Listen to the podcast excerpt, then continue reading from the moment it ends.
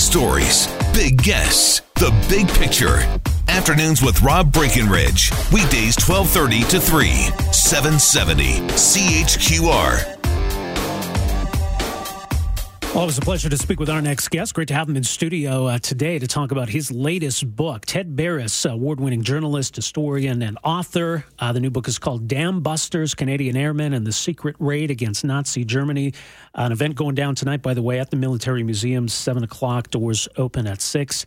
Uh, Ted Barris, great to have you with us. You're welcome to the program. What a pleasure to meet you face to face. Yeah, finally, we've after all so these many times before. Thanks so much for inviting me. Well, thanks for coming down. Uh, this is what 18, 19 books now you've written. 18. 18. Yeah, it's incredible. Well, um, I'm a freelancer, uh, and I got it from my dad. My dad was a freelancer back when most people didn't know how to spell it. Yeah. Um, Alex Barris. Some of your listeners may know of the Barris Beat. Uh, he was the originator of Front Page Challenge, the television show Oh, on? CBC Okay. television. Wow. And uh, wrote books. I learned at the elbow of, of the master. Yeah, no kidding. Uh, not just that you've written so many books, but that you know you're able to find all of these different stories about Canadian military history, and you know even stories. I mean, like this one, people remember there was a movie made about this many years ago, so people might have some familiarity with this story. But you know, all these years later, you know, when, when we we have very few Second World War survivors, veterans still alive, that there are still stories to be told. What's remarkable is that there's a shelf full of dam buster books. Most of them written by Brits, some Australians, um, all some autobiographical pieces, but generally missing the fact that there were 30 Canadians involved. And that's probably not that odd because they were, for the most part, involved in what was considered an, a Royal Air Force operation. Bomber Command was the unit that that did all of the bombing raids. All the Commonwealth air crews flew at night without lights. They knew how to fly at night. The Americans didn't. That's why they had the big gunships, the B 17s, flying in the daytime at about the midpoint of the war, when things were not good, thing, there was no good news. Churchill has nothing to report. The Americans have just come into the war in 1942, and uh, at best, the Battle of the Atlantic is a stalemate. At best, the British Eighth Army is pushing Rommel back in the in the North African desert. At best, the Soviets are keeping the Nazis out of uh, Stalingrad to a certain extent. No good news, and suddenly this a scientist in England, a guy named Barnes Wallis, comes up with this idea to use what's referred to as a bouncing bomb. When, when Rob, when you go out to the lake and you throw a stone that bounces across or skips oh, love across, that, yeah. you think it's your strong right arm that's Yeah, delivering right. all those skips. It's not. It's the spinning stone that makes it skip. He comes up, Wallis comes up with this idea of a bouncing, skipping bomb, 10,000 pounds, to go over the torpedo nets that the Nazis have put in the reservoirs protecting the dams. So this bouncing bomb has to be delivered by a four engine Lancaster bomber. The pilots train for seven and a half weeks, not knowing what the targets are in England. From Lincolnshire, they fly on the night of the 16th of May, 1943, at treetop level. Look outside your building today. If you're in an apartment, look at about four or five stories up, or a tall tree, 60 or 70 feet. These Lancasters flew at three and a half hours at that altitude, no higher than 100 feet, all the way to the river, Ruhr River dams bounced these bombs in and took two of the, the dams out uh, that night at extraordinary cost. Half of the men didn't come back. Of the 133, 56 were killed. Of the 30 Canadians involved in the raid, 14 didn't come back. Wow. Operation Chastise, it was known as. Yep. Uh, and as you say, 1943, uh, things were not looking so good. So, what was the importance of this operation? Good question. It wasn't strategic or tactical. It wasn't about uh, completely debilitating Nazi war production, although it did for several months. Mm-hmm. But the, the Nazis were so offended, affronted by the fact that the RAF could go some so deep into into Germany and do this and get away with it in effect that they brought all manner of resources to the dams to have them rebuilt. took them 79 days to rebuild the Möhne. Se- the, the dam was operational again in October. But what it did is it was an antidote to what I just described a minute ago. No good news, now suddenly great news. Uh, Churchill is standing in Congress on the 19th of May, two days after the raid, able to tell the Americans all these other things that I was telling you about, some progress, but we've significantly damaged uh, Nazi war production with this dams raid, and he's crowing in front of the Congress. Mm-hmm. And he's also saying to the Americans, it's time to ante up because yeah. the Commonwealth has been taking the burden of the war from 1939. The Americans are just in it, and it's time for them to participate. So there, there was no American involvement in this. There, actually, on the front cover, yes, there was one American was pilot, really? guy named Joe McCarthy, not the senator. oh, really? not the senator. He's the tall guy in the image uh, that's on the front cover, and his story is fascinating because he's born in New York City. Uh, um, he works as a Coney Island lifeguard uh, as a kid and mm-hmm. gets a chance through getting his pilot's license to apply to the U.S. Army Air Force. But the Americans aren't in the war. They don't right. want to be in the war. They're isolationist. Isn't this familiar? Yeah. And so he finds a way to Canada. He's actually smuggled into Canada. There's a, an organization in the States called the Clayton Knight Committee named after a U.S. Air Force ace in the First War, Clayton Knight, and it's designed to smuggle qualified aircrew from the United States, which is still not in the war in 1938, 39, 40 smuggles Joe McCarthy into Ottawa. He goes to Toronto, gets his training, gets his wings, and just as he's graduating in, from the British Commonwealth Air Training Plan, he's uh, he's informed or knows that uh, the Japanese have bombed Pearl Harbor. He has the option to go back to the states, mm-hmm. become the part of the U.S. Army Air Force. He says, "No, I'm in the RCAF, the Royal Canadian Air Force. I'm going to stay here." He goes overseas, does a full tour um, on Bomber Command, and is handpicked by Guy Gibson to go on the raid on this massive uh, overnight secret raid against the dams. Well, yeah, as you say, I mean, it was very secret. They they didn't know what they were training for. That yeah, that's the that's mind-boggling. Yeah. You've got 133 men who were briefed on the first day. Uh, Guy Gibson says to them, "If I f- pick a tree in England, you're going to be able to find that tree at low level, flying day or night." every single time within the next seven weeks. And at the end of the seven and a half weeks, then they're told, literally on the eve of the raid, they're not going to a fjord in Norway, which all of them thought they were going to do, to bomb the uh, battleship Tirpitz.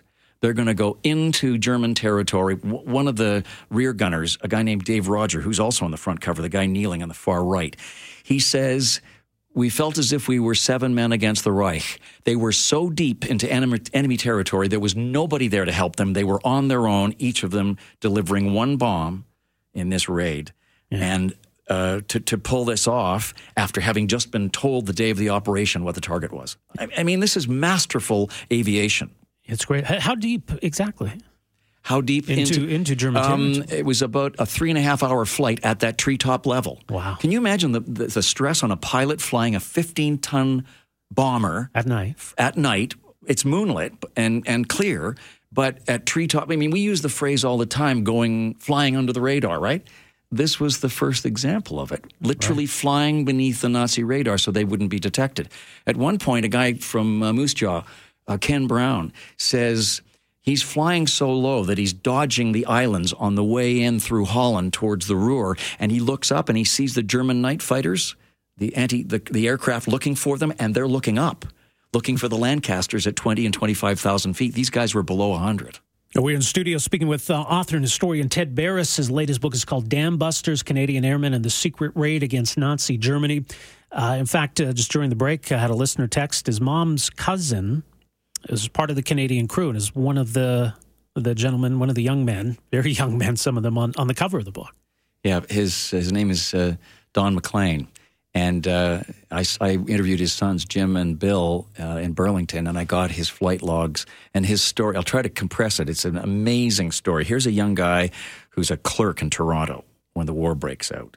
Big family, uh, signs up, but he's mathematically inclined, so he's streamed into navigation. He ends up uh, doing a full tour, 30 trips in, over enemy territory, is chosen by Guy Gibson. He becomes part of uh, Joe McCarthy's crew, the, the yeah, guy, the American right. I just mentioned. He's McCarthy's navigator.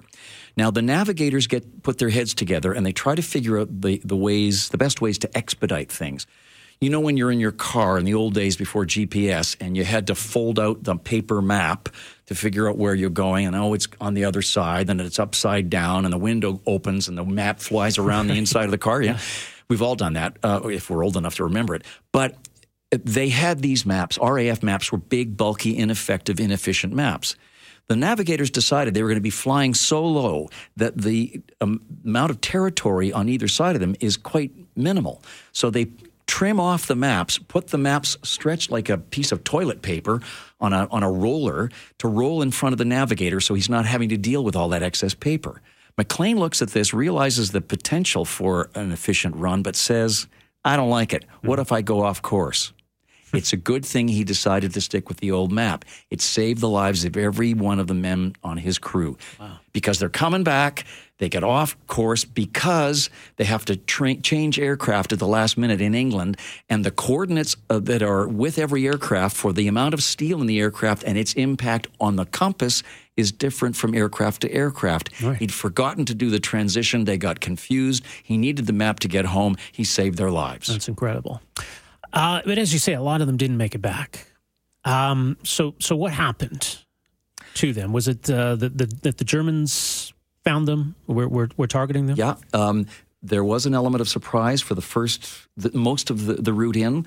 Uh, some of the aircraft were uh, driven off course by the batteries on the coast. One was shot down in the Zuider Zee. Another one plowed into a high tension wire pylon. They were flying so low yeah. that the front gunner was tasked with the job of yelling to the pilot when he saw high tension wires.